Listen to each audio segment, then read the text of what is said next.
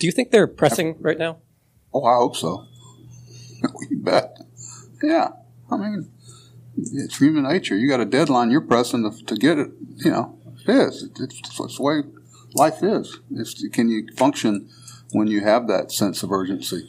That's the challenge, and just about in all walks of life. I mean, we all have. You know, we're late for something. You know, can you drive well? I mean, it's kind of what this is. You know, we there's we're trying to get to that finish line and and uh, and have a chance to be the last team standing. And all those goals are still there for us. But uh, these are the times that uh, you know we've had we've had challenges this year. Don't act like it. We, we, we don't we know it hasn't been a always aesthetically pleasing, but uh, I think because of the time of year and the things that are going on, there's a lot more um, rightful focus on it.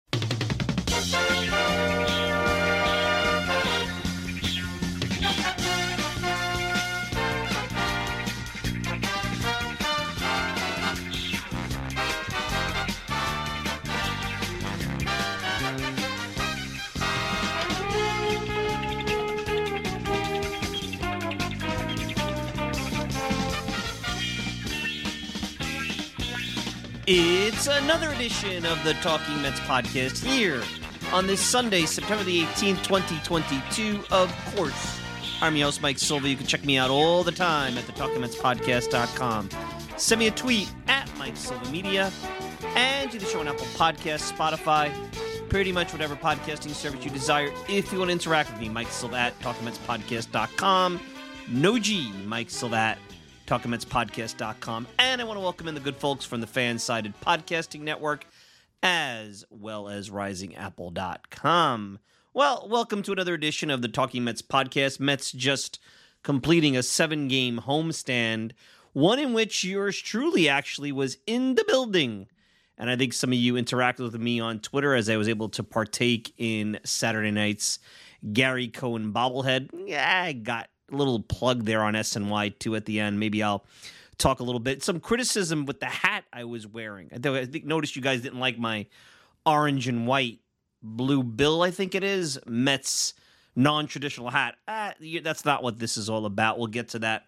Maybe I'll make a few comments about that on the way out. But uh, really, the theme of this show, and I have a, a fun guest that's going to join us tonight. Somebody that you know, uh, and I'm sure you know him because he's got 24,000 followers, and he's been on uh, TBS and TNT for the baseball playoffs, for the NBA, also on MLB Network Radio. Casey Stern will be joining me in just a little bit. Uh, Casey has a, his own project now, uh, a podcast called Unfiltered. New York guy, Long Island guy, Mets fan growing up, Islanders fan. What better guy to get on a show like that than Casey Stern? So he'll join us in just a little bit to talk Mets baseball. But uh, Uh, throughout this homestand, I was thinking about one thing really. And let me preface it by saying this the Mets very well may have lost the division this week.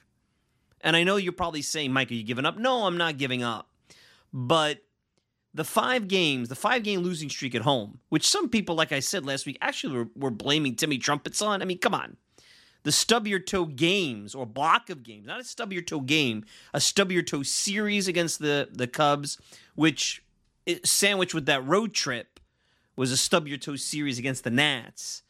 Those five games very well may determine the division because if you look at, and we'll start there, if you look at the Braves schedule and the Mets schedule, you know, the Mets still have six games against what I would say playoff competition in Milwaukee over the next three days, and then the three games in Atlanta. And then the rest of this schedule is littered with Nats, Marlins, Oakland, Oakland in that sleepy Coliseum next week. How many games? How many fans you think will be there? I mean, well, two thousand maybe.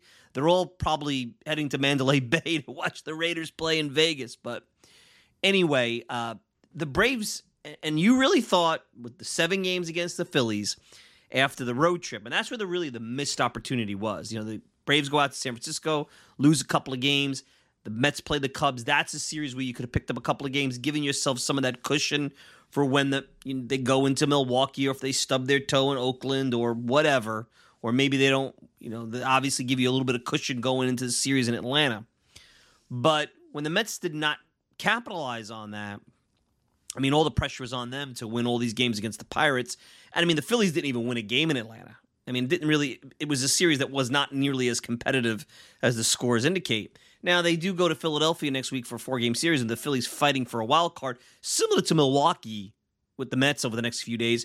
You would think that maybe they're able to grab a couple of games, but more and more the difference in this division right now is that the Braves, quite simply, playing at this 116, 117 win pace, just don't lose against second division clubs. And in recent weeks, the Mets lost five games against them. So it kind of evens out that five game spread where after the eighth inning, the Braves have lost eight games and the Mets have lost three. Mets haven't blown a game in the ninth inning all year. So the Mets have a big advantage there. They continue that trend today. So very well, the Mets may have lost the division this week. Now that doesn't mean I'm giving up hope, nor do I believe this team has, you know, walking out of that locker room, you know, leaving for Milwaukee tonight, thinks that. Because the more you hear about these guys, I mean, the more you hear about veterans saying they're not going to celebrate any kind of crazy champagne celebration if unless they win the division, the more you know you have a team that's looking at the long game and a team that wants to win a championship and Buck has them thinking and and and essentially breathing championship. Now, this week as the Mets were floundering against the Cubs, you could see the media and the fan base in a different camp. And this is really, and this has nothing to do with the Mets. This has to do with us. Us, me as member, you know, in that bridge I like to talk to you about. I'm the bridge between the mainstream media and you guys, the fan. And what I really was thinking about is uh, I'm watching the reaction of the Mets losing to the Cubs and people invoking the memories of 07 and giving up on this team and and all the chatter on Twitter. And sometimes I say to myself, well, it's just Twitter.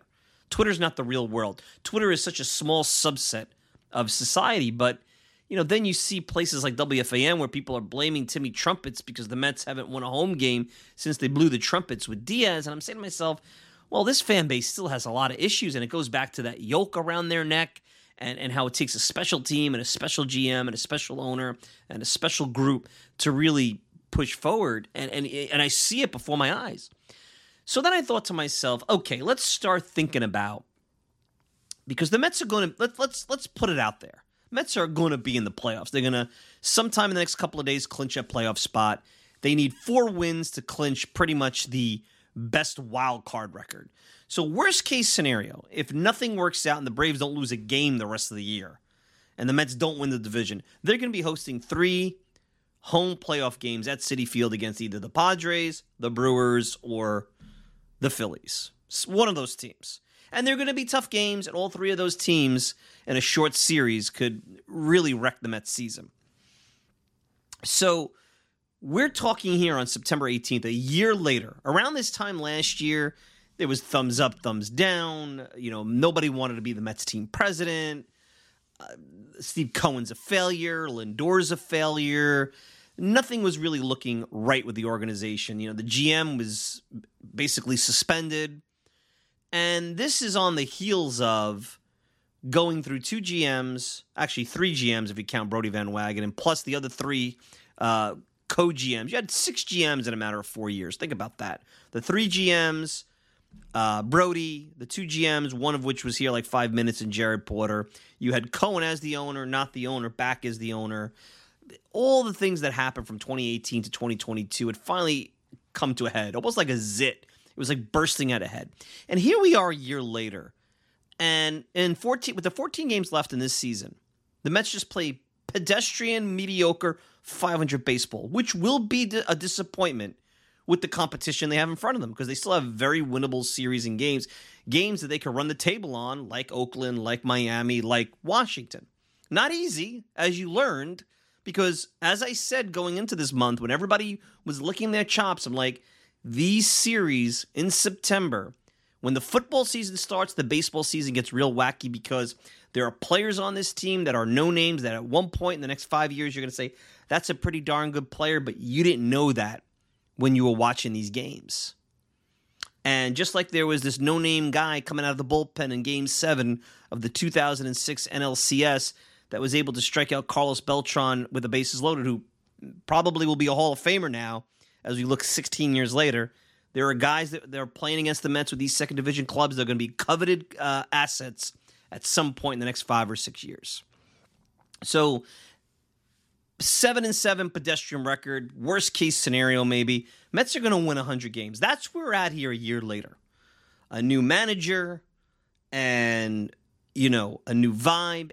And I, and I see that Sports Illustrated did a piece on the Mets. And usually when Sports Illustrated does a piece on the Mets, it's it's not good. It was written by Stephanie Epstein, And it really talks about how the Mets have finally turned the corner. And there's a lot of interesting things in there. And it talks about Cohen and it talks about things you already know about how the Mets got here. But most importantly, the center of all this is Buck Showalter. And I talk about the four year contract or so in the next four years with Buck, which are critical if they're going to win a championship. I think their window is this four year window. And I asked a few weeks ago, is this the best chance for the Mets? I don't know. You know, it could be you know, because they obviously have all these veterans that are going to be free agents. Very well, four years from now, we could look at this team and this season as their best chance, although the National League is wildly competitive. But things like accountability, leadership, winning, Buck Showalter's attention to detail, down to where they put the bat racks, down to where what they see when they walk into his his his office with the where the bathroom is. You know how he's empowered the players to basically said, hey, it's very Pat Riley esque. I know you're tired of hearing it, but when Pete Alonso goes to Buck and says, can we get a pool table? The command and control manager that everybody would think Buck was would say, no, you know, this is a place of business, this is a clubhouse. We're here to focus and be part of a championship team. No, he's not doing that. He's like, you want it, that's fine, because guess what, guys? You all are adults. You all know that the goal here is to win a championship.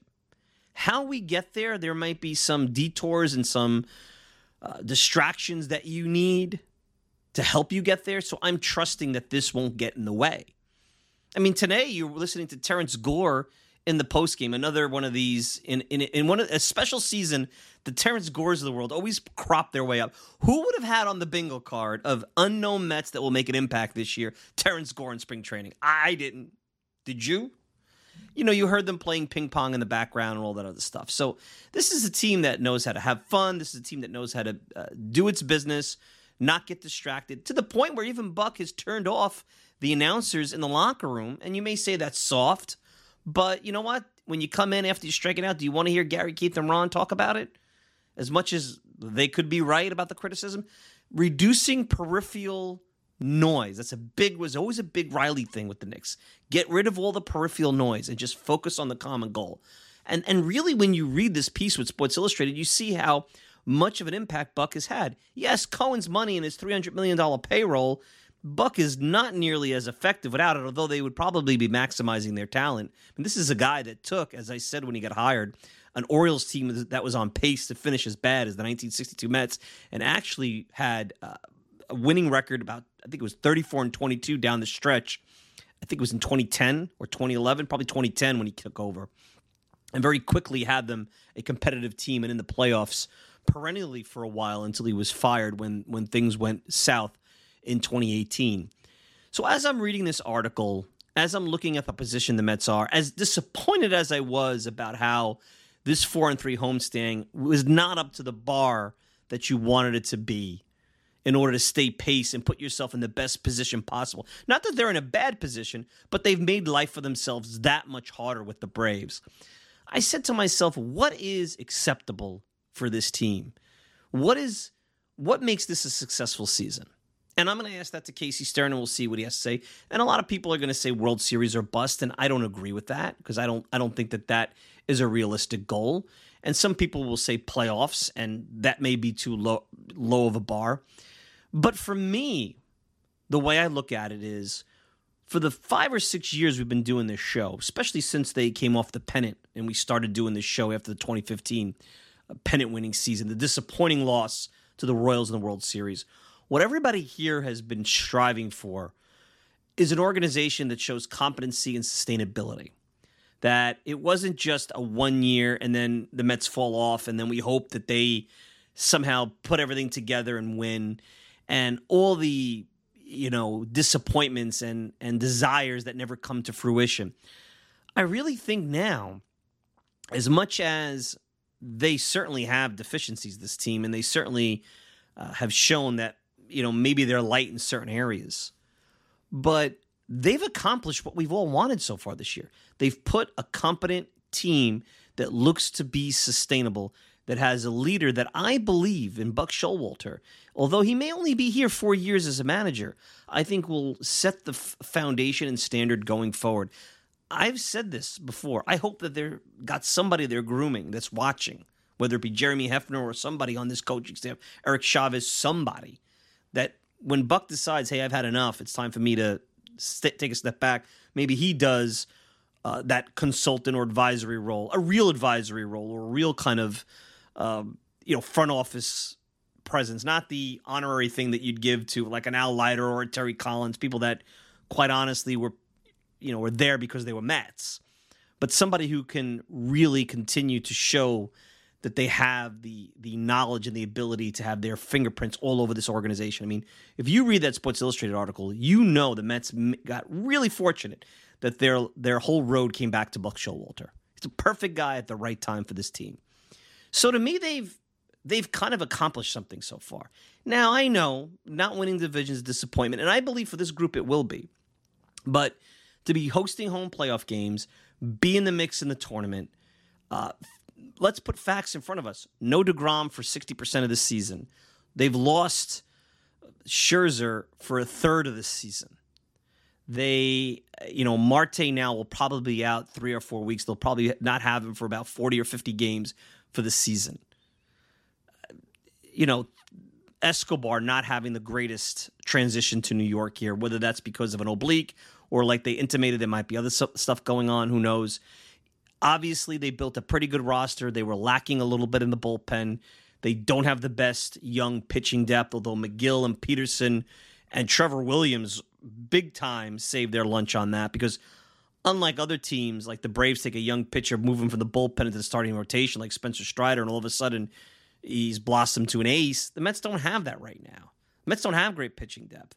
So when you really put everything in the blender, and if I had told you all these things in spring training, would you believe here on September 18th, we're talking about a team that's a game up, seven wins away from 100 wins, and in such a, a, a enviable position where they're gonna their floor is gonna be uh, a position that the Padres, the Phillies, the Brewers would would probably die for right now. I mean, sure, the Cardinals can maybe leapfrog them a little bit, and and you know them and the Braves, and maybe make this a little bit different. But I don't know if that's going to happen. You know, it's still a nice five game spread. Remember, there's only 14 games left to play here. We're not. We don't have two months left to play. So I'm not waving the white flag after this homestand. What I'm saying is this: the Mets have put themselves in a position where it's going to be really hard to win the division. Mathematically, in history, the recent history since June 1st, the Braves are probably going to run the table against the Nats over the next 10 days. So that's six wins already. The Mets are going to have to match that with their Oakland and their Miami and their Nats games, and they haven't proven that they can do that in any way, shape, or form. Scherzer coming back will help. Uh, you know, they're going to have to win in Atlanta and now they're in Milwaukee. And and just like the Braves have to go to Philadelphia later in the week, they're playing a team at in their home turf on the road that is fighting for their playoff lives. So will the Phillies step up in Philadelphia and and be more competitive than they were in Atlanta? Can't say. Was very disappointed in the Phillies this weekend. Milwaukee's been hot. They gave the Yankees a hell of a time. So the Mets right now in the next week, especially over the next three or four days, while the Mets were feasting on the Pirates, and the Braves had the tougher of the two of the two series. You know, now it's flipped around. Now it's the Mets' turn to play the tougher series on the road. But let's just take a step back, and I want to take a break and get to Casey Stern. Let's take a step back and really enjoy where this team is at a year later. And this is year one of what you hope is this nice four or five year window where you know, and I say four or five year window because until I see the Mets farm start to move forward and develop, I don't know what the veteran team and the older players they have and how important a lot of these older players are. Assuming that they're able to keep them and sign them, move forward, you know, you need to start seeing some stars come through the pipeline here. Now, you don't need to see them next year, and maybe that's Alvarez and Baty, and maybe Vientos is a better DH than we think. But until you start to see these young kids in the Mets farm system contribute, and I get to see some pitchers that can be competent, even back in the rotation competent, it's going to be hard to see the Mets sustaining winning outside of this Buck Showalter managerial contract window. Now, it's too early to make that declaration, but that's the challenge they have, and that's why, and I'll get to that later, why Billy Eppler, who felt that making moves at the deadline and giving up any of his top 19 or 20 prospects was a bad move. A lot of people disagreed. We'll get to that on the outro on the way out here. Um, is so critically important. So try to enjoy. It's been it's been frustrating. This last week has been frustrating, and the fact that the Mets are on this pace and they're still fighting for division reminds me a little bit of 1999 with the wild card, where the Mets in '99 had that incredible run throughout the summer after the Bobby Valentine had made the proclamation when they had fallen under 500 at Yankee Stadium. And here they were, they had to win three games against the Pirates, the same Pirates team that they swept this weekend, a bad Pirates team. And they had to struggle to win those games. They had to win one in extras. They had to win another one on a wild pitch. They won a, a the middle game in a laugher, but it was a late, you know, runs that kind of made it happen. But um, you know, it's almost like that season where that if they didn't win 97 games, they'd have to go home, and they had to play a playing game to get to the playoffs. So just because things aren't going as the plan says doesn't mean that you can't have success. And sometimes you'd be surprised with how a team is being pushed how it prepares them so much better for the mountains they have to climb. In just a couple of short weeks, we'll be talking postseason baseball. So, anyway, let's take a quick break. When I return, Casey Stern, formerly of MLB Network Radio, TNT, TBS, you've seen him on the NBA. You've seen him in the Major League Baseball playoffs, and obviously you used to hear him during drive time on the MLB Network Radio. Has a new project, Unfiltered, his own podcast.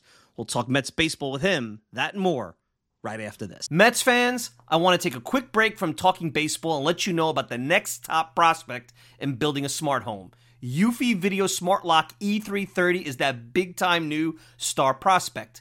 The Eufy Video Smart Lock E330 is a smart lock, a 2K resolution camera, and a doorbell. It's three devices in one, triple the security. You know triples are rare in baseball, but not with Eufy. You can have everything in one device rather than install many pieces on your front door. It's not just for security, but also for convenience. Just the other night, I had tons of packages in the rain. Rather than fumble for my keys, I easily entered my home. This is big since I have four dogs who are impatiently waiting for me at the door. No more concerns about losing keys, and you could assign passwords to your family members. Worried about when your loved ones are getting home? Eufy allows you to see them coming back home via the integrated camera. Hey, Mets fans, this is a home run. I had a competitive product before Eufy, and it's the difference between a one dimensional hitter and a five tool player. Eufy is that five tool superstar. Go to eufy.com, that's E U F Y.com to learn more. Already sold? Go to Amazon and get your Eufy Video Smart Lock E330 today. Want to go to the store? Best Buy will have it starting around May 20th. Get complete control over your front door at ease with the Eufy Video Smart Lock E330 today. Everybody in your crew identifies as either Big Mac Burger, McNuggets, or McCrispy Sandwich, but you're the filet fish Sandwich all day. That crispy fish, that savory tartar sauce, that melty cheese, that pillowy bun. Yeah, you get it every time. And if you love the filet of fish, right now you can catch two of the classics you love for just $6. Limited time only. Price and participation may vary. Cannot be combined with any other offer. Single item at regular price. Ba da ba ba ba. You know, you, you earn everything in this game, and our guys are are continue to earn it daily. They got, you know, I've been able to see them win ninety whatever. How many games we won? I don't even know. 90, I don't know, but it's hard to do it's really hard to, to beat a major league team four times and to do that against uh, at this time of the year really proud.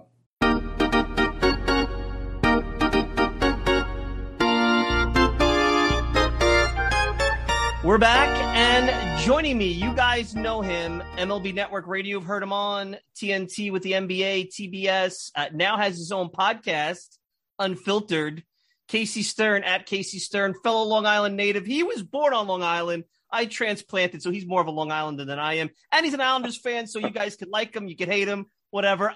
You know, I, I kind of am a little partial to the Islanders. I go back to the Pat LaFontaine days, so little uh, uh, partial. Casey, welcome to the program. here on this late September, September baseball, October baseball right in front of us? My favorite hockey player ever, Pat LaFontaine. So we're already off to a good start. Always good to Well, catch Well, let me up. ask you this. I had Yeah. a neighbor of mine back in the old Benson days that thought I had a slight resemblance to Pat oh, LaFontaine. Oh yeah, actually, yes, yes. Actually, I, I've never thought. We've talked many times. I've, I've never thought that. So But there you yes. go. You're not, and you know what? Those listening, he is not lying. I, if you don't know what I look like, and geez, I actually got a little cameo on SNY at the end of the game last night. I was at the ball game because some pirate fan had a little bag on his head, and I happened to go like in the shot because the camera well was right there. So maybe you guys could go back to the videotape and see if Casey's right. So thanks You- for you coming do. on, man. You do. Yeah, my pleasure, man. My pleasure, and you too. Actually, I never thought that before, but you do. So- yeah. So so here we are, uh, September the 18th. The Mets are, and, and it's an interesting uh, scenario. They're they're if they finish 500 the rest of the way, they're going to win 100 games. Uh, Sports Illustrated wrote an article about how much the organization has changed. Even Steve Cohen is talking the talk. No time for victory laps. Buck Showalter having this Pat Riley esque type impact on the organization. Uh, you know, some young players, or if Billy, if you believe Billy Eppler, they have kept all 19 of their top prospects. And I get the vibe that anything less than a division will be looked at from the fan base and maybe the media as 2007 esque disappointment. I disagree. I understand it to a degree. I know the clubhouse wants this. This is going to be hard. You know, the math is not in their favor. I'm sorry. They, they blew an opportunity this week. But where do you stand? Because I think that's a very high bar they're holding this team to after a year ago where they were. Well, first of all, yeah, regardless of math, they're going to play down here in Atlanta, where I am, on the 30th of September for three games, and that's going to decide the division. Will Uh, you be it'll be- there? Will you Uh, be I will there? be there. I will be there. Yeah. So it'll be it'll be within that uh, realm for you know depending upon look they each dominated each other. Not good news for the Mets because they got dominated here four out of five their last time. But I, I think it'll come down to that. I think talking about 2007 is ridiculous. Now I covered the team. I was there every day during that. I remember I've never never seen even a press area as quiet as it was after Glavine was down seven nothing in that game at the end of 2007. But they had a seven game lead on September 12th, and everything all at once just went wrong. With Buck Showalter and Max Scherzer and Canha and Escobar, the culture has been changed. It's not only just Cohen from the ownership, it's it's not Billy Eppler, it's the culture in the room. They have people who won't allow a collapse to happen. This isn't the Mets betting. If they lose the division, got to remember this. The Mets, even with the recent struggles, would have been on a 96 win pace if you go back to the beginning of the time where they had that 10 and a half game lead. The Braves are at 116 win pace. When that Historic. team is beating you in a division, if they win by a game, they caught you. They took it. You didn't lose it. You didn't give it up. You didn't collapse. And to me, it comes down to what they do in a postseason.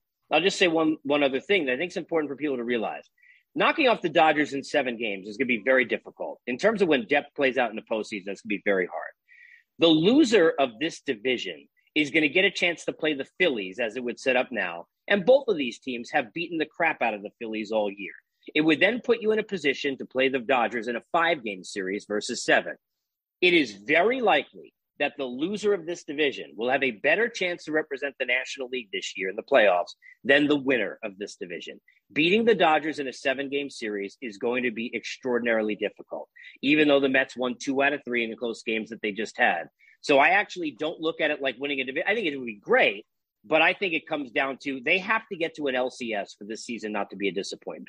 If they get to the LCS, even if they lose, it's the first next step year with Steve Cohen. Now you can look at DeGrom and all the questions, and now you move forward and try and get back again. They got to get to the LCS for it to matter, I think, for this season overall. So if you if you see this team make it to the division series, losing a tough game five to a, team like the Dodgers, that I I mean, maybe I'm overstating it. They're like the baseball version of the '96 Bulls. Sometimes, you know, some people have argued with me on that, but there's some some credence to that. You would see that as a disappointment. You see that they need because they're an older team because of the moves they made. Uh, that getting to the championship series is the minimum bar, and if they miss that, um, you know, they got to roll up their sleeves, kind of say, "Hey, we didn't achieve, I guess, the bare minimum," and get back to work.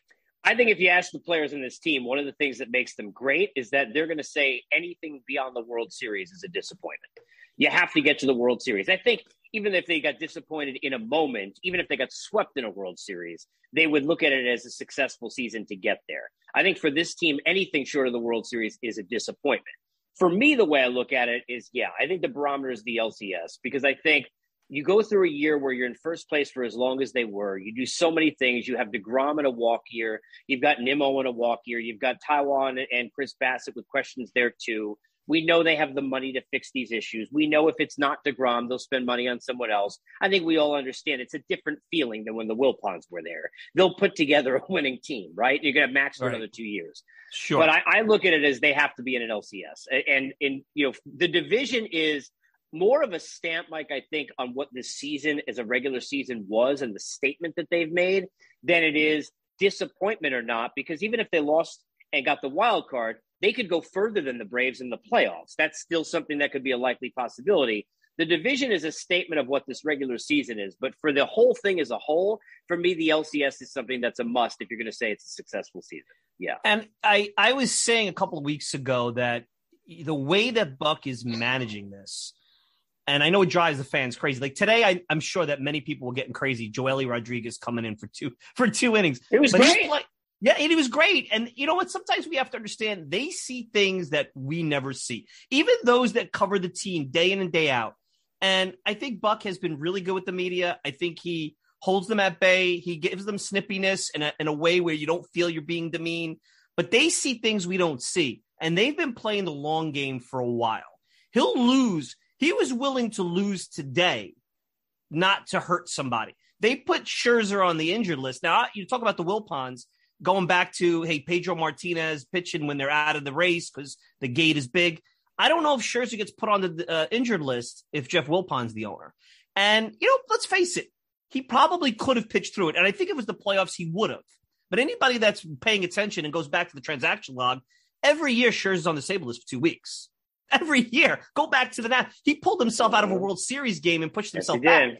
This and happens. back and yep. came back. So get used to it. This is who he is. He wants to be at peak performance. I don't think it's about being soft. I think it's about saying, no. hey, if you want Scherzer, who you paid $43 million for. So they're looking to win, for lack of a better word, the war, not the battle. And I think that's the tough part here. You just kind of outlined my my whole thesis from a couple weeks ago. Losing the battle may be necessitated to win the war because of the age. They're not a young team. You know, they're not like the Braves who have a lot of youth. They're an older team. And they're missing, let's face it, I think the biggest thing not being talked about, Marte. this Starling killer. Great player. He's got a broken finger. Um, similar to Albies. I don't know what we'll see of him before the year is out. Um, but I'm hoping he'll be back for the postseason because I, I'm concerned yeah. now that he might not be, even though he's saying think, he will. I think he'll be back for the postseason either way. His issues with throwing. So what I think is going to be you know, it's going to be very weird to have your everyday DH be arguably one of your two or three most de- best defensive players. But I think even if it was Marte as a DH, you're going to see him every day in the postseason. Yeah. Uh, yeah. Right now, his issue with that finger, for people that I've talked to who are closer to it than we are, is solely almost with throwing. It's not with hitting, and that gripping a bat is not hard for him. That that would be more of a concern.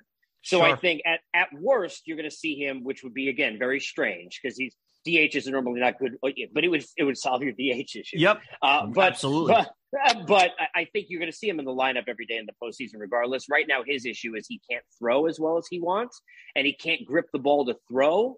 And that's something where I think the way they're handling it now is the most important part. Now, look, we always talk about it, and it is important it's great to get at bats before the postseason to get yourself into a groove, to see the ball and all those things. You may not have that luxury. He may come back and it may just be for the postseason. You may get him back two games at the end. But remember, winning a division backs things up another three, four days. Where in a situation like a Starling Marte, here's another three, four days for him to have time to recover. And that may be the difference between him being ready to throw and play in the outfield or not. So just another advantageous part of that division, even though the layoff may hurt you in some ways, I think for some of the age and some of the injury concerns, that rest would be very helpful for the Mets. You know, uh, I think you're right. If you start looking, I'm looking at the math here. Look, the, the, the Braves have six of the next 10 against the Nats. Can the Nats maybe help? They owe the Mets a couple games here. They owe them a couple. I don't think they're going to get them, but they owe them a couple. They might get a couple. They might get a couple. You know, the, that's one of the things. If it goes down to the Mets lost five games against inferior competition, that in in recent weeks and months the Braves would not lose. They would not lose those kind of games. In those five games, particularly these three against the Cubs, they may rue the losing those games. It happens. I think the biggest thing, and I laugh because the fans look at this like Stratomatic baseball. And these are human beings. These are players playing for contracts for their baseball lives. You know they love coming into Citi Field and shoving it up the Mets. You know what? By the way, think back to history because usually it could teach you something. The Mets squeaked into the playoffs in 1999, a really good Mets team. They had to beat a bad Pirates team, and they barely beat those guys. Barely Three games in a row. Barely. I was at those games. Even Barely. the blowout, even the blowout on a Saturday night I was there, they had to blow that out late. Very similar to kind of the game today. So, you know, you go to 1998, they lost to a bad Expos and Marlins team down the stretch. Um, you know, Oh, teams like the Cardinals. against uh, John Franco against Bautista. I, I remember like it was, oh God, what a disastrous series that was. Oh my God. right, Miguel Terrible. Batista. Right, because you didn't Oh, know Miguel. Batista was a good a good pitcher back then. You didn't know, uh, you know, this guy Vlad Guerrero. Who who is this guy Vlad Guerrero? Right. These are the things that that that come into play, and I think when I saw the schedule and everybody was breathing. ah, I'm like, nah, you really can't. And and we'll see if it happens to the Braves. But this is the time of the year, even with a 28 man roster, it was even wackier when you had all 40 guys out there you just can't predict anything. And it's you got to throw the analytics out. I know that's sacrilegious by today's standards, and really weird stuff happens. As soon as football season starts, weird stuff happens in baseball. Let me tell you that. Yeah, I think you know the other thing is too with the Mets is first of all, you, people don't realize the the element of this. Teams that come in at the end of the year that are that bad, there are guys playing for jobs. They're auditioning for next year. They're trying to sell their coaching staff and the manager on why they should have jobs the following year. They're auditioning for other teams if they don't have contracts. You never know what's going to happen. So the idea that the Braves are just going to win all these games against the Nationals, I'm not buying that. They may win five out of six, but you just hope that you win on the day that they lose so that you can pick up a game. I mean, that's really where it's played out. Remember this the Giants have not had a good year at all, and they just took two out of three from the Braves. And everything has two sides where the Mets fan is thinking, how can we lose to the Cubs for three games? Imagine the Braves fan or the Braves player thinking, how did we not take advantage at all Sure, in the sure. standings? Flip of it around, losing. reframe it, reframe everything. Sometimes you don't have you you don't reframe this. And Daniel Murphy said this recently on a podcast, and I've always said this. You go into the like next week, and they go into Oakland. What is there going to be? A couple thousand fans there? Maybe they're already they're all flying down to Las Vegas to watch the Raiders out by Mandalay Bay. That's what they're going to be right. doing. It's it's got no energy, and it's like a, a, a inter squad game. And there is a component to that that plays, I think, into the sleepiness that lulls you to sleep. I know everybody listening. You know, my dad's one of those guys. You know, they're big leaguers. Suck it up. Do this. Hard, hard to do that because the other team is has big leaguers too, and big leaguers, by the way, that we don't know who they are. I go back to you mentioned those Expos players, Miguel Batista, Vlad Guerrero, 1998. We didn't know that they were good players back then. They were good Well, players. Well, here's the other thing too that people don't realize. I'll give you an example on Lindor. Go back about four, six weeks ago, however long it was, when Buck had come out before the game and said, "I tried to sit Lindor down today," and he was like, "No, I want to be out there." And Lindor got four hits and was Yep. the player in the game. And every Met fan is on Twitter, "Oh my God, he's the man!" Like he's like, "No, Right. hell that, I'm not sitting down." Well, guess what? When Lindor then hit a wall three weeks later, and everybody's like, "Why does he look so tired?"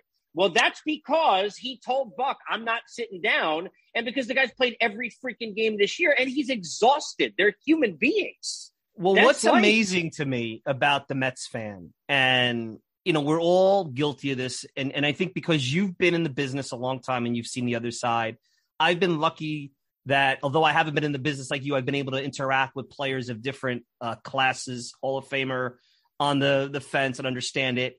But you know, these, um, you know, these guys all are not appreciated in real time. Beltran, for example, not appreciated in real time. Delgado got a great ovation the other night at the ballpark. I'm listening to that. I'm laughing. I'm like, Delgado was one of the more polarizing figures in that clubhouse during that time. Everybody remembers the scattering board comment when they were playing lousy with the Phillies charging them. Everybody remembers that. Everybody disliked them at that point. Beltran will never ever have to live down not only this the strikeout that was up. Now look, Hall of Famer. We didn't know who Adam Wainwright was. All we knew was there was a scared young pitcher on the mound that the Mets did not take advantage of in that bottom half of the ninth inning and lost the game seven. They didn't realize they were facing a Hall of Famer. So in real time, we don't appreciate these guys, and we No, beat them all up. the time. And like Buck has said, the microscope, he talked about it last night in the post game with Escobar. And Escobar, who they kind of leaked out, I think it was Eric, uh, Eric Chavez, basically said he's got some stuff going on. It's not just an oblique, there's some stuff going on. And all year he's been kind of this whipping post because he was supposed to lengthen the lineup. Now he has. So the microscope we put these guys under, and I know the Yankees fall under it too, but I think the Mets to a certain degree this year have been under a larger microscope in some ways. I, maybe that's just me being biased No, because because of the history. Because look, the funny part is Casey. Think of the chaos that has enveloped this team for four years. Uh, Terry gets fired, Callaway gets hired, uh, Sandy Alderson steps down. Three GMs run the team. Then you bring in an agent, Brodie Van Wagenen. Uh, he fires Callaway, brings in a manager. Then he has to fire the other ma- uh, manager uh, and bring in a, the guy that he, you know, that nobody knows about. COVID then happens, and they have that whole COVID season at that point. Then they have Cohen. Then they don't have Cohen. Then they have Cohen again, and then they got to fire. They got to fire the manager. They fire two more GMs. I mean, think about that's a lot in four years. And here we are on September 18th, and I'm not trying to rationalize and be Pollyannish. We're talking about hundred wins, no, sure, and it's a playoff team. and nobody's happy. It seems like No, maybe that's the Twitter world. no, Maybe it's that's the not. Twitter it's, world. it's it's Met fans. It's it's it is a psychosis of this fan base. So I always talk about like they don't have PTSD; they have what I call CTSD because it's Yes. consistent traumatic stress disorder. Like they And you used to do those therapies on MLB Network Radio. I remember Yeah, that. At five, I- I'd be in the car on the LIE at five thirty. Yeah. In this case, he's Stern doing therapy. Whatever fan base would be calling Yeah. up, you know, the whole thing. Met, well, Met, Met fans are you look enjoy anything. They're, they're miserable human beings. Like the great example. Now I happen to be a Giant fan, Yeah. but the great example is the Jets today. The Jets are a joke. Here are all your receipts. They're losing Yep. by two touchdowns, and then an hour later, every Jet fan on the same Twitter timeline. Oh my God, amazing! Grab Right. your receipts. Look at the win we got. That's a Met fan. 2015 is a great example. You watch that team, you got Soup Campbell and John Mayberry Jr. hitting on a Sunday night against the Yankees. You're a horse Yep. poop team, and Met fans are angry. Then they get Cespedes, and all that greatness happens. You sort of enjoy a six game, you know, stretch against the Nationals over two weeks that you finally take the division. And then what? Yep. Well, we're not good enough to win anything. When we get there, then we're not going to be good enough here. They couldn't wait for Terry Collins to leave Harvey in too long or Familia to be in a six run game Yep. because they just want to complain about something. Met fans do not understand that it is okay to be happy. And to your point, lastly on Beltran, Met fans don't want to hear this. It's okay, but you can't take out a first year. But after Carlos Beltran's first year, he was the most consistent offensive player the New York Mets have ever had. Probably the best player on both sides of the ball. All due respect to David Wright, he was not in Beltran's class, premium position, both sides of the ball. And look, Lindor, I've been in the camp. You brought up Lindor. Guys overpaid. If they had waited, they didn't have to sign him. Look, Cohen had to make a statement and he made it with Lindor. I would have waited out the year and see where it went, and he probably would have saved $100 million. Not my money, but he's still a gold glove defender. He may not be the vocal leader like a Ray Knight, but he's an energy leader, I think, on this team. And the thing I, I think people overlook, and this is what Pete Alonso too, I know it's their job, but in today's day and age, they're playing every Every day. Every they're day. not taking days off. They don't want it to. All right, Pete gets the DH a couple of times. All right, you want to count those? Fine. I don't. But playing a demanding position, shortstop, even with the shift where basically you're standing where you are, it's still a demanding position. In three, and Keith Hernandez said something I didn't even think about. He said it to Joel Sherman and Jon Heyman the other day. You're also playing an hour more than he did back in the 80s. Now you're standing around. I get it. And Bucks Buck basically said, I don't want the sympathetic ears unless the checks bounce. I get it. Making $35 million a year, no tears here. But think about from a leadership standpoint, that was one of the things they applauded Derek Jeter for. He was there every day. He played every day. And think about the impact that kind of guy will have when the Vientos if they stick, and the Alvarez's when they come up, and Baty, and so on and so forth. And I think that he deserves a lot of credit for that. And uh, he's having a heck of a year. And I think we're not appreciating how good he's been playing with a fractured finger. Could have went on the D, uh, IL, not DL at that point. So it's interesting you bring up Lindor because I think he's probably the poster child of the feeling of the Mets fan. This yoke, I talk about this yoke around the, the neck of the franchise. It's going to take a special group to get that broken. And I and I think it, it's going to be hard. And it's going to take a group to win a championship to do it. And even then, there may still be some of that paranoia after that. Well, first of all, he's the best shortstop the Mets have ever had. So for in the in the pantheon of this franchise, it's the worst position on the field. And no offense at all to Buddy Harrelson or anybody else, but when you've got to bring up Rey Ordonez's name among the best shortstop your franchise has ever had, you're already starting with a big problem. Uh, Rafael Santana, God bless him. He's there at Old Timers Day. Kevin Elster, God bless him, could he was hitting 190 seemingly his whole Mets life. All right. Yep. They've never had good shortstops. Kurt Abbott was starting in a World Series. All right. Yep. Mike Bordick right. was 78 years old. Wilmer Flores, I love him, is the worst defensive shortstop to ever play in a World Series ever. So he's the That's best true. shortstop they've ever had. Ever. He's the best shortstop the Mets have ever had wear the jersey. Everybody needs to grow up because guess what? Against the Yankees, the two games everybody forgot about that, oh my God, these are the biggest games ever. He was the best player on the team. In the series against the Braves that they had to win, that they almost won all four, he was the best player on the team. He's been huge all year. Outside of a double play that he hit into with the bases loaded about three, four days ago, when everybody was screaming, Lindor's had big hits. He's made big plays. Gold Glove defense. He's posted every single day. He broke all the shortstop records. And Met fans, honestly, when it comes to Lindor, need to shut up. Seriously. Billy Eppler was interviewed in the New York Post. Talk, there was a little post mortem that Joel Sherman was doing about the deadline. What's ironic about the deadline, and I always say this, and again, this goes back to someone like you who understands the game and has been around these players. People don't understand the upheaval that goes into it.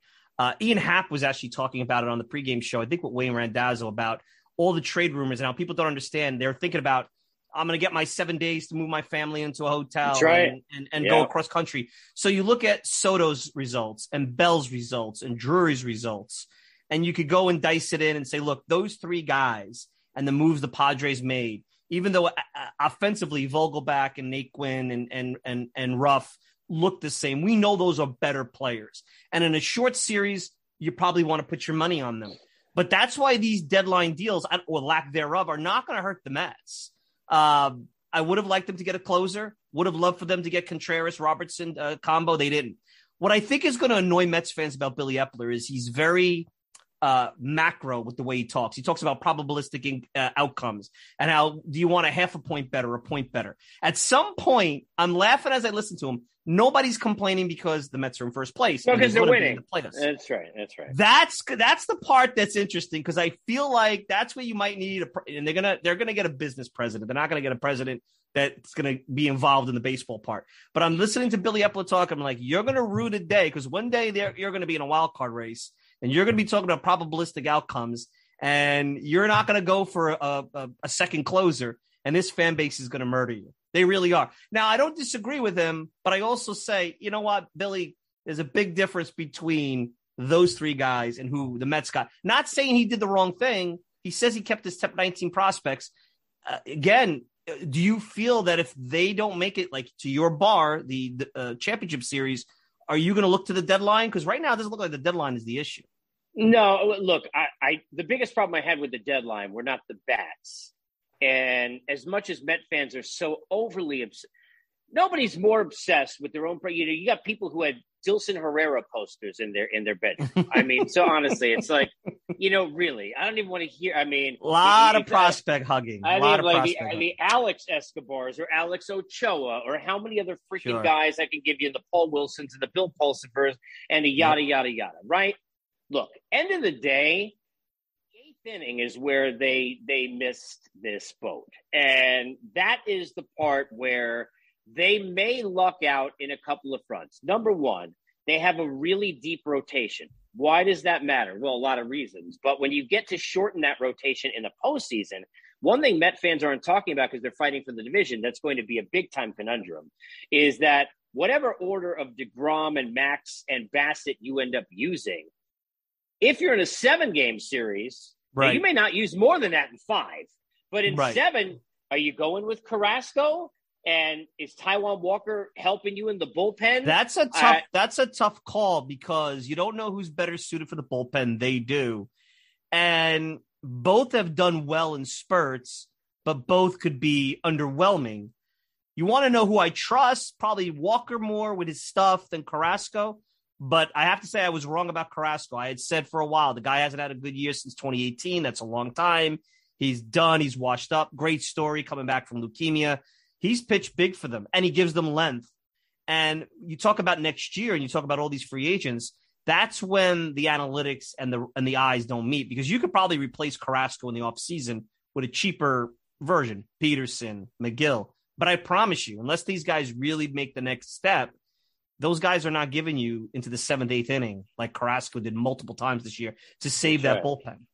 That's and, right. And, and I look at that veteran. Fit? That the veteran is probably where I would go, and that's where I bet you Buck goes when it's all said and done. Because I'm feeling Taijuan Walker's probably better suited for coming out of the pen. But that will be an interesting call because they will. Pro- if they don't win the division, those guys are probably going to have to pitch a game one at least in the division series and a pivotal game one in a five game set. It'll and even if they, even if they don't, going back to the bullpen point, they then take a name out and shorten that group and they give you an extra name to play with. So yep. maybe you're using Lugo more in an eighth inning than where in the sixth he was today, where it's Lugo and Ottavino. Maybe you're sitting there because I don't know if you trust Peterson there. Megill is going to be interesting to watch down there. You know, I, I don't think Taijuan Walker has the kind of stuff for me that is an eighth inning guy. He's not a two pitch mix guy.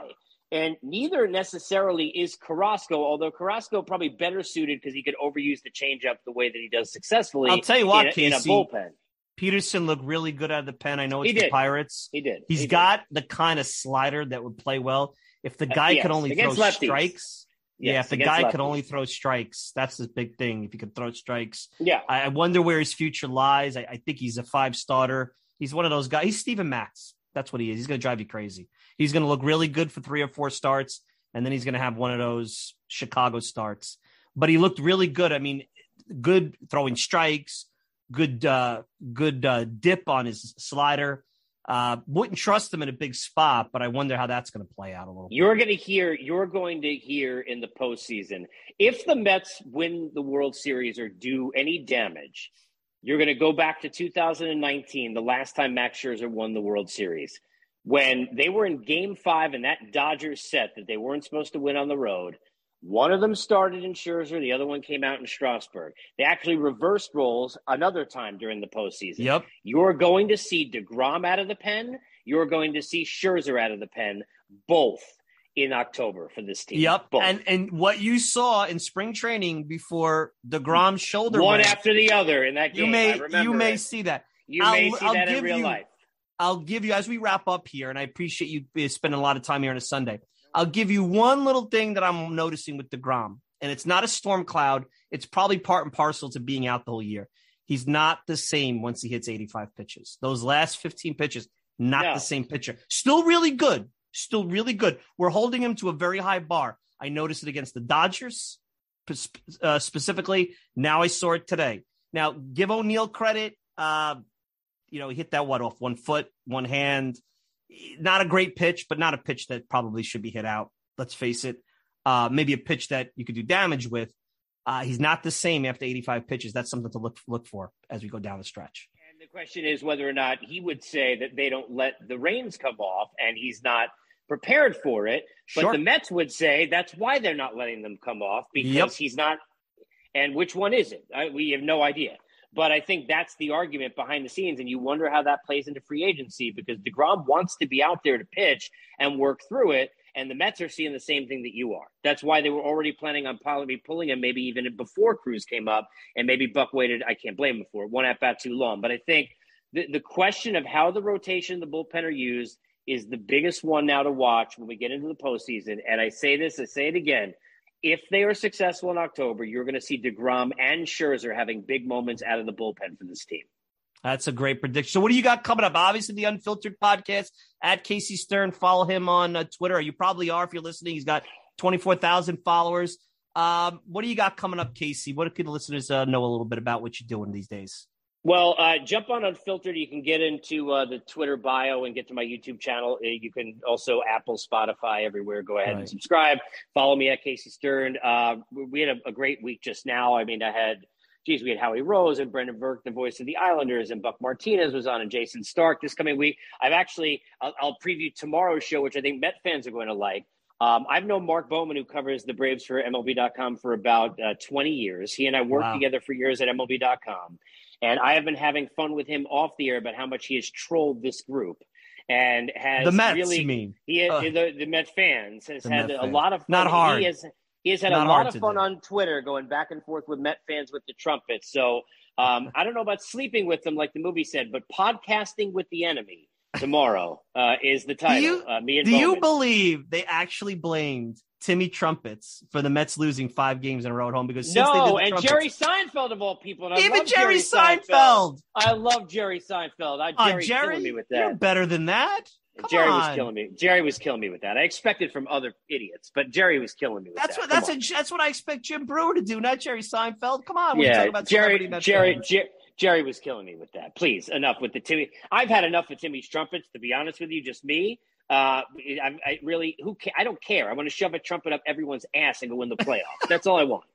I don't care. You'll like you it because I mean? if the trumpets are playing, the Mets are probably. Thank ahead. you. That's, That's the only thing like I it. care about. That's and it. you know why Timmy Trumpets likes it because he just made more money on downloads. And I got oh, killed because I'm like, I never heard of the guy. And I, I said to everybody, is, is like Citi Field like the biggest crowd he's ever played in front of? I'm not because the concert's usually twenty thousand people. I saw the videos; it's crazy the amount of people. I know. And everybody throws the videos and says I'm not hundreds of thousand people. Yeah, hundred. Yeah, crazy. You know what? E5, my friend. I'm left-handed. E3. You know, I rolled That's it through right. my legs. Casey, That's you're right. the best. You've Appreciate always been you, a good friend.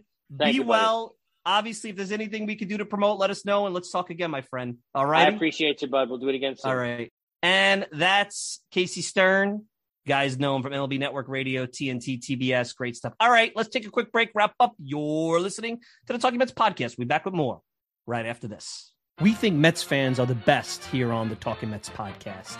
But Erik Sherman, author of the book Kings of Queens, joined me on the show and shared why he thinks there's an intangible reason to why this group of fans is special. You know, it goes back to their roots from Brooklyn. You know, I think more than anything. I, I know that they're a morph between the Giants and the Dodgers, but I, I really believe the Mets fans at their core are those crazy old Brooklyn Dodger fans. And um, and you put a winner, you know, they're Mets fans are just kind of hanging in the weeds. And you know, they put a good product on the field. They'll draw three million fans, and and they're a crazy, boisterous fan base, and they're a very intelligent fan, fan base that appreciates their history. I mean, in what organization could George Theodore or Don yep. Hahn um, Mackey you know, Sasser. Yeah, Mackey Sasser. Duffy Dyer. You know, sure. these guys 40, 50 years later um, are still beloved names in Mets history. And it's just, um, you know, the, the Mets players are just so precious to their fans. I don't think there's a fan base that appreciates their history, the good, bad, and the ugly, more than Mets fans. Listen to this and more at www.talkingmetspodcast.com com.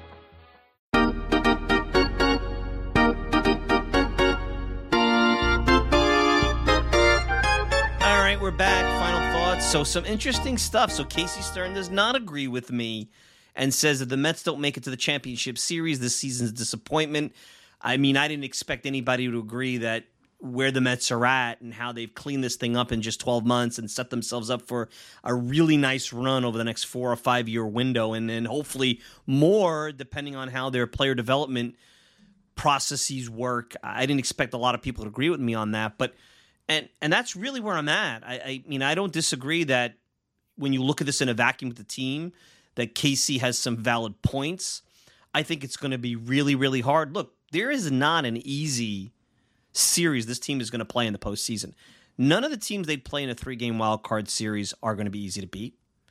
Corbin Burnes is an ace. The Cardinals have a decent closer. They have some decent starting pitching. They have a couple of elite hitters in Goldschmidt and Arenado that could take over a series. The Phillies have Harper, Realmuto, Castellanos, Schwarber. Schwarber alone could go bananas in three games and wreck a Mets season. Granted, you're going to be facing Scherzer and DeGrom, but you even heard what I had to say. You know, DeGrom to me has shown that post, you know, north of 80 to 85 pitches, he is a little bit pedestrian. Dansby Swanson got him late in Atlanta. Similar situation. Uh, you know, O'Neill got him today. Uh, these are these are things to look for. You know, obviously these are elite pitchers, Scherzer and DeGrom. I'm not sure they're going to give you more than six innings, and then you get into the late innings with the bullpen. Anything can happen, and an offense that let's, let's face it has not shown over the last three or four weeks they're able to really wreck a game. They did late. They could have easily scored. You know, they probably the games they won against the Pirates, they could have easily scored three or four more runs each game by just executing with the bases loaded runners on base. So these are things to look for. Marte, obviously getting him back is huge. His bat, not having him in the field, if Casey's information is correct, is a big blow. Not that McNeil is that much of a downgrade, but he's not Marte in the field. And then you have Guillorme, but especially against left handed pitching, you know, that's going to be a, a tough situation. Interesting that he thought the Mets would be better served to play the Dodgers in a five gamer and then a seven gamer. I found that interesting, something that I really haven't thought too much about. I think it's easier to steal one in LA, put the pressure on the Dodgers. Because let's face it, the Dodgers, with their historic team and their historic run, the pressure's really on them. Let's let's face it. Yeah, the Mets have pressure, but I think the Dodgers have more. I get it. They won the championship in that shortened season. Does that really even count? Let's be honest. Do the players really feel the same about that than they would about winning this year? I get it. A ring is a ring, a trophy's a trophy. They didn't make the rules that year, but there is no way if we go back in the history of baseball, anyone's going to take that 2020 championship seriously and put it up there in Dodger lore with 88 or uh, 81, even though that was a strike season. I mean, come on. You and I know that that's not the case. So Interesting stuff from Casey Stern. Second, wanted to get into this a little bit. I really do believe that you know the Mets are searching for a team president. We didn't really get deep into that because not surprised that Sandy Alderson's on the way out. Sandy was only here to get Steve Cohen approved, be a bridge. The fact that he had to even answer the question that he's not involved in the baseball decisions, he's really never been, unless except for that period of time when they didn't have anybody. And quite honestly, he had a cabinet of people that were helping him. Sandy is not equipped to run a baseball operations anymore. He's antiquated. He probably was antiquated at the end of his Mets tenure. To be truthful, he became fairly stale very quickly into his Mets tenure.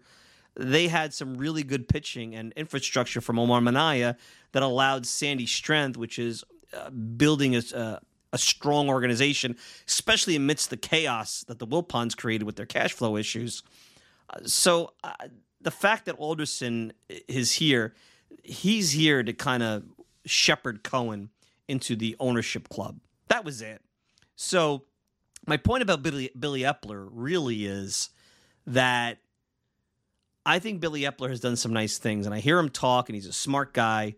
But I think the danger that Billy Eppler is facing right now, and maybe the way the Mets are and the position they are in their current arc, because they have had uh, so little impact this year on the farm system.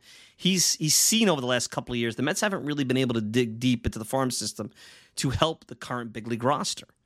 You know, last year they had Jerad Eickhoffs of the world and Robert Stocks making starts. Now this year you went to Megill and Peterson, who are homegrown talents, but you still had to use Trevor Williams, and you've been fortunate where they've been, yes, DeGrom and Scherzer haven't been healthy they've been relatively lucky that those guys, um, you know, have have haven't really hurt them. Their injuries haven't hurt them. Their off season was built by bringing in mercenaries, guys that are from outside the organization, Marte and Canha, uh, Eduardo Escobar. Now you're starting to see guys like Baty, Vientos, Alvarez potentially.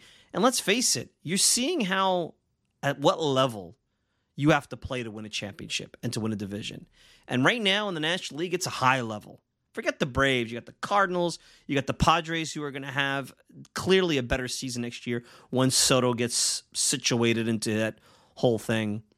and you know they they put all the chips to the center table with that. You never know with these young teams like the Pirates and the Nats with all the talent they acquired. When do they eventually put it together? Kind of like what the Orioles did. San Francisco is always a threat. The Dodgers are out there and they're they've been this really really strong organization now for a decade. So if you're going to win and win at a big time level, not just have a fun season, play meaningful games, and maybe get into the muck and get into the wild card and have some, you know, make some noise. You got to play at a high level. And you have no idea if any of these young players the Mets have. So far, I haven't seen anybody come up and be the next Ryder Reyes. I haven't seen that. You know, when guys are elite and ready to be big time contributors, they come into the game like David Wright did, like Jose Reyes did. Guys like that. You know, like Pete Alonso did, like Jeff McNeil did. You know, they, you, they don't there's not this like oh it's going to be three four years from now now i know not everybody's like that but you know when they first come in to me mark vientos brett baty i'm not so sure they might be good solid contributors but i'm not sure they're elite and if you're going to have a sustainable winner outside of this four or five year period where you have this really interesting veteran group that you're going to hope to try to keep together you're going to need that supplementary kind of players here's the other part Billy Eppler talks about probabilistic outcomes. And I'm telling you, he's talked about he talked about it to Joel Sherman recently about his thinking at the deadline. He talked about it on a press conference uh, right after the deadline. Fans aren't going to put up with that. Now, you can't manage the organization based on what the fans want. But I'll tell you, at some point, the Mets fail to make a move and they try to sell probabilistic outcomes as the reason they didn't make a move. Billy Eppler is going to be scorched. It's back to when, and I'll use the best example. Back in 2004, the Mets passed on Vladimir Guerrero, and they brought in Karim Garcia and Shane Spencer, and they tried to sell how a platoon of those two guys was as good as Guerrero. Now, Mets tried to kind of do that with Vogelbach and Ruf in a different way, and surely it actually makes sense for a DH position on a team that had offensive talent around it. But nobody believes Vogelbach and Ruf together are Juan Soto. Could they be Josh Bell? You know what? I think Josh Bell's a better player, and you definitely want that everyday player that could hit, you know, be consistent. It was a fine way of going about things in a situation where, according to Billy Eppler, and it's funny because the media and the fans didn't agree. The Mets didn't give up any of their top 19 or 20 prospects. Now, it's a shame that JD Davis, who's hitting pretty well in San Francisco, couldn't be Darin Ruf because to me, I felt he always was the answer here. He never showed it probably needed ch- change of scenery. But one thing I'll say about Billy Eppler that I've seen this year, the only criticism I could have is two. One, I think his post lockout moves were not as stellar as his pre lockout moves. Uh, obviously, getting Bassitt was big, but I thought around the fringes, especially with a left handed reliever, you know, maybe a little bit with the DH spot, they relied too much on Dom Smith. Eh, I, I can't even really criticized them about JD. I thought relying on Dom Smith was a bad move because there was no indication that Dom Smith was any good. And I also think that the way he speaks to the media, because he doesn't speak a lot, is honest and it's respectful and it's forthright, but it's too inside baseball. And I think it's going to get him eventually in trouble with the fans. And it's going to get him criticism when things don't go well. Mets are having a great season, like I told Casey. So nobody cares. If the Mets were in a different position and Billy Eppler had said that at the deadline and then reiterated that this week with Joel Sherman of the New York Post, you'd be get, he'd be getting far more criticized. So it'll be interesting to see how that plays out. Finally, you guys got a chance to see. Now, I don't know if you guys heard, you are on Twitter at Mike Silva Media. I had a chance to get a small little plug there on SNY. I didn't see it I think somebody sent it to me. I think our friend We Go and Sizzler sent it to me. And if it wasn't him, it was somebody else. I apologize. We were right on the outro. I was leaving the ballpark. I had seats in the Hyundai Club last yesterday. So I had a chance, section 119. I was at I was in the building. I don't get to go to a lot of games. I'm not what I do here doesn't require me to be in the locker room. The Mets are going to give me field passes. I don't need field passes to go down there and watch batting practice. It'd be cool, and you could get around the ballpark and be in the press box and get to meet people. But quite honestly, for what I do, staying as impartial, as distant from the team as possible, sometimes is a good thing. But I get a chance to go as a fan, enjoy the ball game, Hyundai Club, some good food, get to see the. You know, I go once or twice a year to the Met game. I haven't been to a game all year in the in, at Citi Field. It's the first trip I made here in September, last weekend of the season. So there was this Pirates fan on the way out with a bag on his head saying we stink basically. And I went to go take a picture of him. And then I, because the camera well is right over there as I'm walking down the steps to leave the ballpark, and the guy's flashing the camera on him, and I think somebody saw a shot of me actually using my cell phone to take a picture. So it's on Twitter at Mike Silva Media. I'll probably repost it again and what have you, and I'll obviously keep it for my own collection. I think on the way out, while they were saying goodbye, I don't know if I got on SNY. Somebody grabbed it. I don't know if it was on the post game show.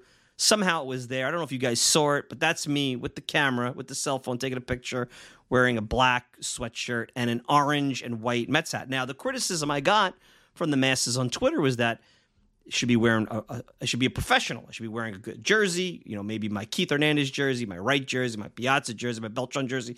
I got a bu- bunch of them stowed away. I just decided to wear a sweatshirt and some jeans, and then I'm not wearing the official Mets hat. I'm wearing kind of a pseudo Mets hat. You know, it's a hat that I got in Montauk with my wife. It was a gift. I like it. It's it's sometimes you got to go a little alternative when it comes to the uh, the the the merch. Is that what they call it? The merch is what the young people call it. I promise, if I go to a playoff game or when it push comes to shove, I'll have the official attire on there. Because the other hat I have is a 2015 postseason hat, and I wore it for about a year or so, maybe two years after the World Series, and I felt like, well, this is stupid now. Why am I wearing this? So I wound up getting this hat in Montauk, which I thought was pretty cool. It was a little bit different. I liked the color, you know, but you're right. I probably should get a regular Mets hat. Bad job by me. Whatever. You guys want to get uh, in touch with me? Give me your thoughts. Hopefully, you had a chance to see me. Hopefully, I didn't, uh, you know, break your your your screen with my my my terrible looks or whatever you may want to call it. But anyway, I had fun at the ballpark last night. Citi Field's a great ballpark and the energy was pretty good. And I've been a little worried because the crowds weren't great earlier in the homestand, and I still think that the Mets fan is not as I said in the open, the Mets fan is not appreciating this season, and I think part of that is that it it would not be like this if the Mets were five six or like 06 were running away with the division. I think this would be like a dream season for them, but because the Braves have played at such a high level, and because the division is far from a certainty. And in a lot of ways, if you want to look at the math, I think a lot of people are in my corner say Mets lost a golden opportunity this week to put themselves in a position where maybe they're not the favorites anymore. But regardless, it doesn't take away how fun of a season it's been and and the moments that it's created and the memories it's created and the foundation of this window. I mean, I don't want to compare it to 1984, 85 with those teams, but remember those teams didn't win either until two or three years into their run. So a little bit different, younger team, team that needed to grow with some young players, but I still think that to be where the Mets were 12 months ago, never mind 24 months ago or 36 months ago, 12 months ago, and to be here on a cusp of 100 wins and a total 180 in terms of the culture. I, I, think it's a success, and I think we should appreciate it. That doesn't mean we're satisfied, and that doesn't mean I accept losing or I advocate losing, or we can't, if they do lose and don't hit their goals, we can't do an honest post mortem. That's not what I'm saying. I'm saying we should appreciate where they're at a little bit because this is good problems to have. Good problems are hey, we could win 100 games as a team. When teams have good problems, we could win 100 games and not win the division. We could win 102 games and not win the division. Those are good problems. Bad problems are, you know, this team's a mess. They got three GMs. They can't, you know, they don't have the money to, to attach any kind of uh, significant. Uh, teams are going to have to take on contracts, so they can't get any significant pro- prospects for any of their their talent they're selling off. Like we could be talking about next year already, or a lot of you could be saying, "I don't care about the Mets. I'm just going to watch football." You know, t- tell me when the the Jets and the Giants kick off. So much not that we should be satisfied as as the Talking Mets podcast is not satisfied where the Mets are. We're just appreciative of where the season has gone. And regardless of where this ends up, I think the floor is a pretty good place and the ceiling could be an awesome situation. That's all I'm going to say. All right, that's it. Want to thank Casey Stern for joining me on this uh, latest edition of the Talking Mets podcast. You can check him out on Twitter at Casey Stern as well as the Unfiltered podcast. Go to his Twitter account to get that and go link up to it and go check him out. You can check me out all the time at the Talking Mets podcast.com. Send me a tweet at Mike Silva Media. And you can get the show on Apple Podcasts, Spotify, pretty much whatever podcasting service you desire. If you want to interact with me, Mike Silva at TalkingMetsPodcast.com. No G. Mike Silva at TalkingMetsPodcast.com. I'm your host, Mike Silva. Enjoy the rest of your week. Buckle up. Big, big, big games this week. Enjoy the divisional race, enjoy the pennant race, try to enjoy this thing. Till next time, take care, everybody.